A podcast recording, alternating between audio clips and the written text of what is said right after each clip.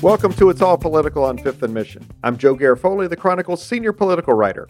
On Tuesday, Oakland Congresswoman Barbara Lee launched her campaign for the U.S. Senate to replace Senator Dianne Feinstein, who is retiring after her term ends in 2024. Lee's represented the East Bay in the state legislature and in the House for more than three decades. She's a national icon in progressive Democratic circles.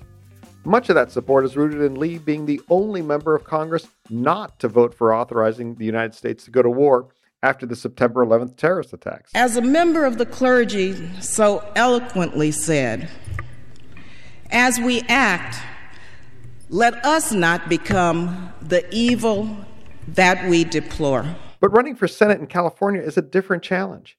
It's going to take a ton of money to get her message out in the nation's most populous state. Because Lee routinely wins her House races with more than 80% of the vote, she hasn't had to raise a lot of money over the years. A couple years ago, she told me that it's 10 times harder for her to raise money as it is for many of her colleagues. And that's because she's a black progressive woman, she said. And the Democrats who have already announced their Senate campaigns are fundraising powerhouses Congresswoman Katie Porter of Orange County and Congressman Adam Schiff of Burbank. Lee spoke to the Chronicle first as she launched her campaign. I started by asking her why she decided to run for the Senate and leave a House seat she probably could have held for as long as she wanted. Well, Joe, first of all, let me tell you, I think uh, this last time I won by approximately 90% of the vote. And I, I say that because it shows that when you connect with voters directly uh, and engage in dialogue with voters and allow voters to understand what you're doing and working for them each and every day, and then combine that with get out to vote effort, uh, you can turn voters out. I think we had probably 215,000 votes this last congressional election, and that's because we worked at it.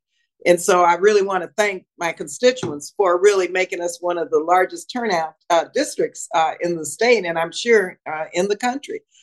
And and now, yes, uh, I'm going to launch my campaign uh, for the United States Senate the Senate, um, I believe, uh, needs a champion for many of the issues that uh, are not um, highlighted and lifted up nor debated in the Senate. A couple of examples examples of issues around income inequality and issues around um, fighting for uh, lifting to lift people out of poverty. Those issues aren't raised in the Senate uh, my background in terms of not being afraid to stand up for what is right.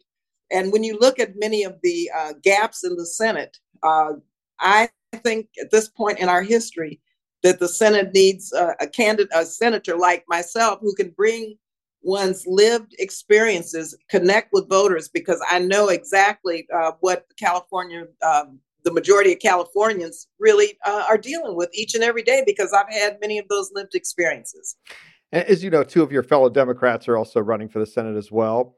Ever since Katie Porter and Adam Schiff had jumped into the race, Democrats on social media uh, are asking uh, and asking me in person, what's the difference between these three? They largely share the same views on a lot of issues. What's the difference between you and these other two? Well, Joe, uh, my my experiences as an African American woman who raised uh, two children on public assistance, uh, as a person who understands uh, what what families need in terms of childcare, my lived experiences. Uh, when you look at uh, issues that I've had to deal with all of my life in terms of uh, inequality, in terms of uh, gender and uh, racial discrimination, so many Californians deal with these issues each and every day. And so I believe that what I have done in the past in terms of just taking up for example, legislation. Um, I authored California's uh, Violence Against Women Act. I came out of a very uh, violent situation at one point in my life. Uh, when I uh, stepped forward to uh, talk about an abortion that I had, which was very difficult uh, in terms of my being pro, the pro choice caucus co chair, but also when these horrible decisions, abortion restrictions came down you know, I took a deep breath, had the courage to stand up and talk about when I was 15 before Roe. I had an abortion. It was illegal. It was a back alley abortion. It was scary. I knew I could be put in jail. It was criminal. Uh, it was a crime in Mexico and it was a crime in California throughout the whole country. These lived experiences, I think, really uh, connect with voters and what many uh, Californians are dealing with each and every day. Uh, and so I think what I bring is not only my lived experiences, but my history of my progressive values and being able to turn my lived experiences into, into policy initiatives and being able to get the job done for people to ma- help make their lives better, to help lift people out of poverty and to help enhance the quality of life, which every Californian so deserves. And we've spoken about both of those issues on the podcast before. And as you know, only two black women have ever been elected to the U.S. Senate. How important are you going to make representation a part of your Senate campaign? Joe, let me tell you, representation really matters. The lens of everybody in this country should be part of the Senate. Let me clarify one point. Since 1789, when the first House and Senate went into session, there have been two African American women serving a total of 10 years. That's since 1789. That's Vice President Kamala Harris and former Senator Carol Moseley Braun. Now imagine the lens, the perspective, the life experiences, the uh, the historical understanding of this country. Uh, so it's not just about a black woman being in the Senate; it's about making our country stronger because black women have had to to meet so many challenges in this country. And not only do we fight for people of color and women, we fight for the country. We fight to make America live up to its creed of liberty and justice for all. And so that's a very important point mm-hmm. uh, in terms of just the lens and perspectives and life experiences and background. The Senate uh, should have uh, more than one woman of color or black woman in the Senate. I mean, two since 1789. Another thing I've heard about and written about is your age. You are 76. And I've heard people say, I love Barbara Lee, but I'm concerned about her age. And you've heard donors say it too. What do you tell voters? What do you tell donors who have those concerns? Well, I'm to tell them uh, first of all, I'm a Black woman who grew up in segregation. I, I fought my way into the House. I'm to prove people wrong once again. Every time they say I can't do something for whatever reason, you know, I'm determined to prove them wrong. I have plenty of energy. Experience matters, Joe. I mean, uh, you know, you, you, can't go in and, and with the MAGA Trump extremists in this country now, with our democracy at such a fra- in such a fragile state, and not have people who have had the experience fighting, uh, having backbone, having courage to take on a lot of the issues. And and I've done that. So I think uh, representation matters, but also experience matters. And I think I have demonstrated that throughout my life, and I'm going to keep fighting and I'm going to uh, win this race. I've heard you would be willing to only serve one term. Is that accurate? I don't know who said that. Who said that? I, am going to be fighting in the Senate, uh, you know, for California. That's the issue, you know. And so, and, and you know, I, I, just have to remind you, you know, Bernie Sanders um, is older than myself, and he won California. It's about speaking to the voters. It's about showing what you've done and what you're going to do to make all Californians uh, to give to fight for their lives to be better and, and for the cost of living to come down and for education and for housing.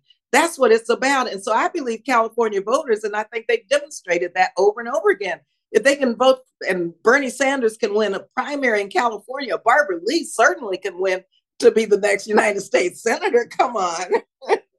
You told me something about fundraising on this very podcast a couple of years ago. For me to raise money, uh, being a black woman progressive is 10 times harder than it is for anybody else. Now, you haven't had to raise much money for your house races, at least compared to others, because as you said, they haven't been that competitive. You you win with ninety percent of the vote this last time. How are you going to be able to raise that money? Now we're talking 20 million, 40 million, maybe dollars. How are you going to be able to do that? First of all, uh, Joe, no question, there are hurdles for Black women, okay, to have to overcome. Uh, that's the way the system so far is designed. The barriers are inherent, they're systematic. Okay, so what do we do? We have to overcome those barriers. So the, the first thing also, just let me digress for a minute, Joe, I've been raising money, but you know what? I've been giving money to the party. I've been giving money for women and women of color to win the House races. You can look at my record. I mean, I have been, I started a group because I knew how hard it was for women of color and Black women to win these races and how sometimes the institutional money doesn't come. I started Representation Matters on the outside because I couldn't do it on the inside. And I've been raising money through Representation Matters for years. I've been raising money for the DCCC for years. I've been raising money for candidates for years. I've been giving it away. Okay. So don't tell me that I can't raise money. But let me tell you, I can't raise money like those who have access to donors uh, who uh, don't won't support a black woman. That that's that's some people just won't do it. Mm-hmm. And so what do I have to do? I have to have a campaign, which is a campaign that I can win with with the type of money I can raise. When you look at what uh, Mayor Bass has done, nine million to 100 million. LA County is not the state of California, but there are ways that uh, women and women of color can uh, put together campaigns from the bottom up, grassroots organizing. And yes, we've got to do media. We've got to do a lot of it, but it's got to be targeted. We've got to go for voters who who I inspire, who may or may not have voted before. And so I have enough money uh, to win and to get my message out. Okay, but I don't think I'm going to be uh, a, a, fundraiser like my other opponents because I'm Barbara Lee. and so I'm confident I can raise the money to, to win this uh, race. Now, you and Katie Porter have served as members of the Progressive Caucus for many years. Adam Schiff has not.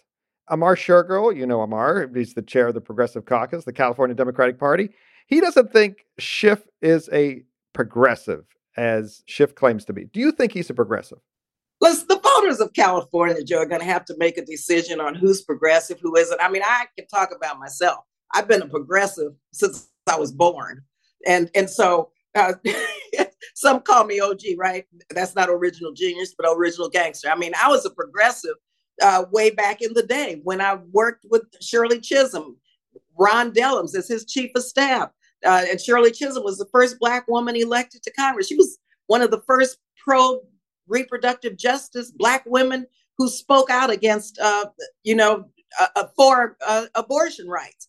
And so I've been a progressive from day one. I've co-chaired the Progressive Caucus in the California in Congress. I've chaired the Congressional Black Caucus.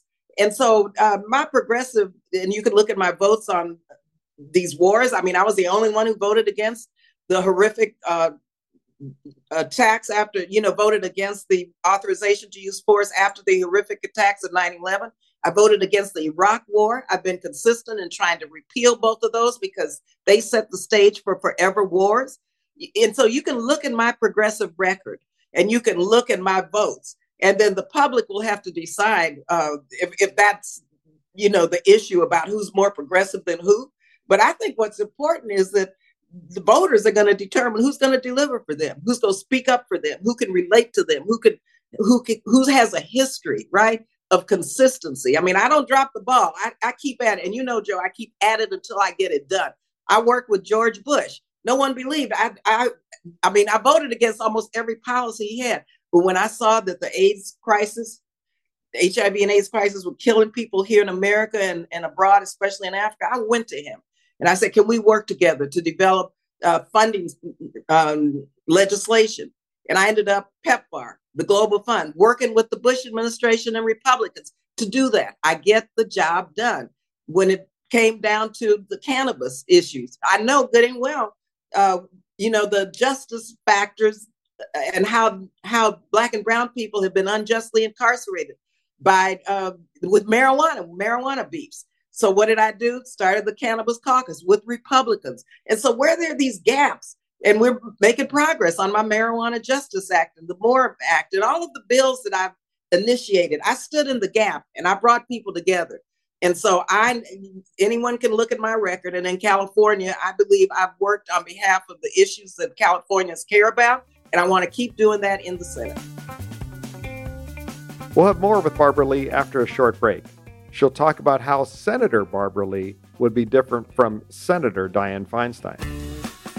You're listening to Fifth and Mission. If you have a comment or there's a story you think we should cover, let us know. You can email us at fifth, that's F I F T H, at sfchronicle.com or leave us a voicemail at 415 777 6156.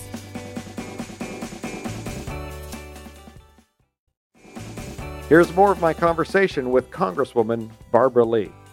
Now, as you alluded to earlier, you represented the East Bay in the legislature first for about 10 years, and then the House, uh, all told for about 30 years now, more than 30 years. Yet Speaker Emerita Pelosi endorsed Schiff over two women in the race. What did that say to you? First of all, Speaker Pelosi has a right to make her own decisions about who she endorses.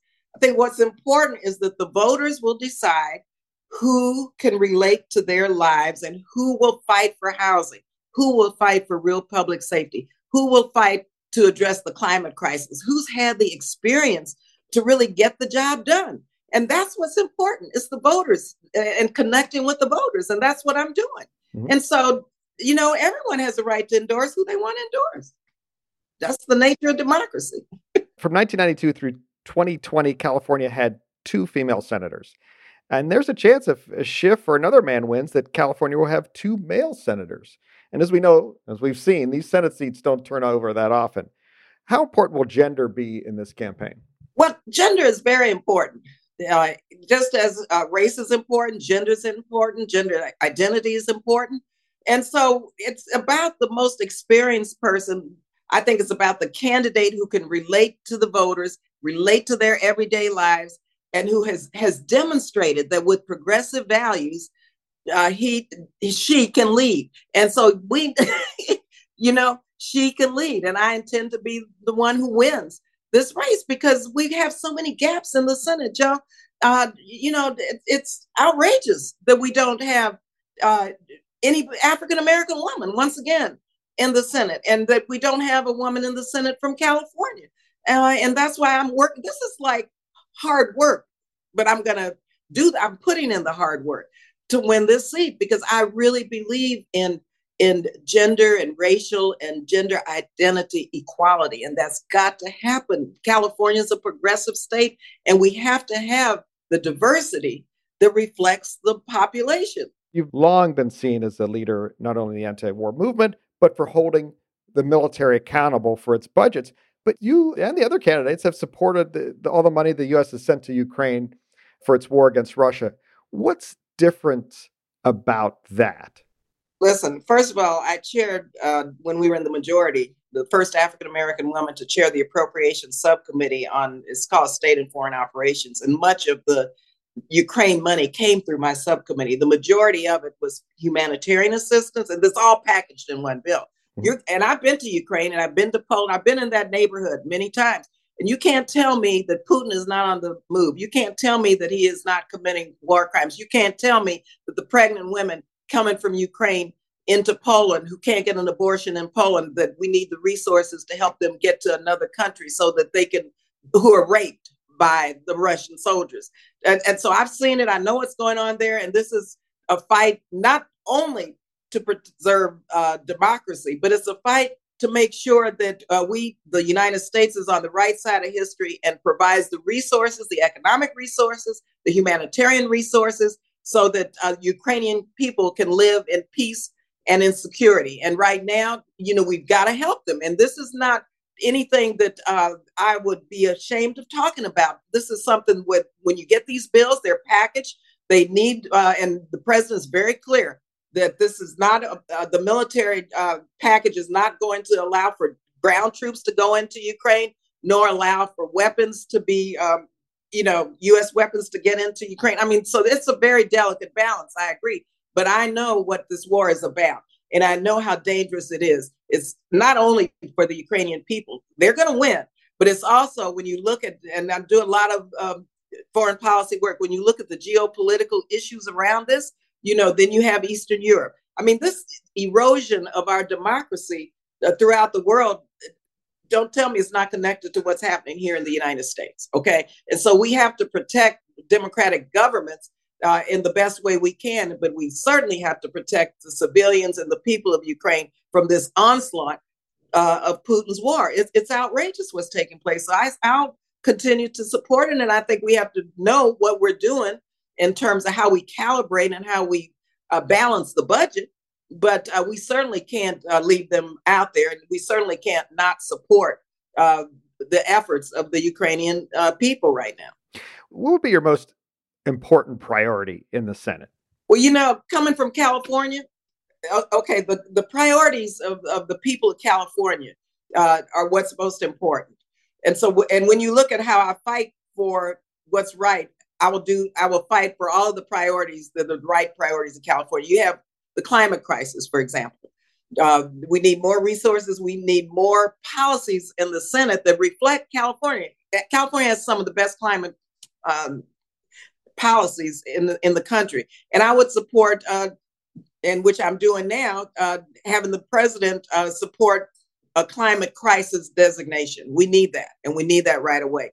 Also, mitigation efforts for fire and, and floods and all of the unusual weather weather patterns and mitigation efforts for low income communities. When you look at the climate crisis and what's happening in terms of the health impacts of low income communities, impoverished uh, communities, it, it's really terrible. In, in my own district in Oakland, we have high asthma rates, high rates of cancer in West Oakland, where drugs trucks idle, and th- there's a whole history that. So the climate crisis is one that I would take on both here at home and abroad because as again as chair of the uh, subcommittee that I mentioned earlier, we funded the Global uh, Green Climate Fund and all of the uh, international climate initiatives, which really um, we're responsible for all the fossil fuel debacles all over the world. So we need to help these countries um, in terms of their recovery efforts. So both on the uh, domestic level and on the uh, California and uh,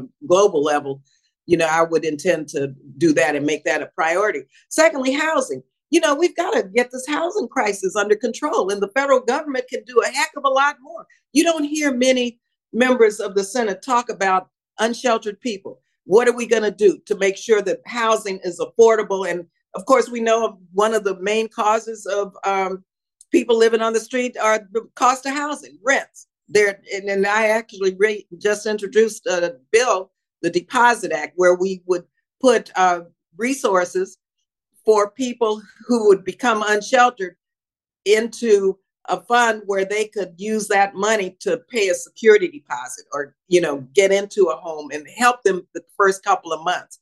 And so housing crisis has to be seen in a comprehensive way. We've got to do the work around um, helping unsheltered people, making housing more affordable, rental assistance, but uh, the Renters Bill of Rights we've got to pass, and also making sure that uh, those who want to and can purchase a home, we make it easier because the only pathway really to wealth acquisition in our country for most people is through equity in one's home.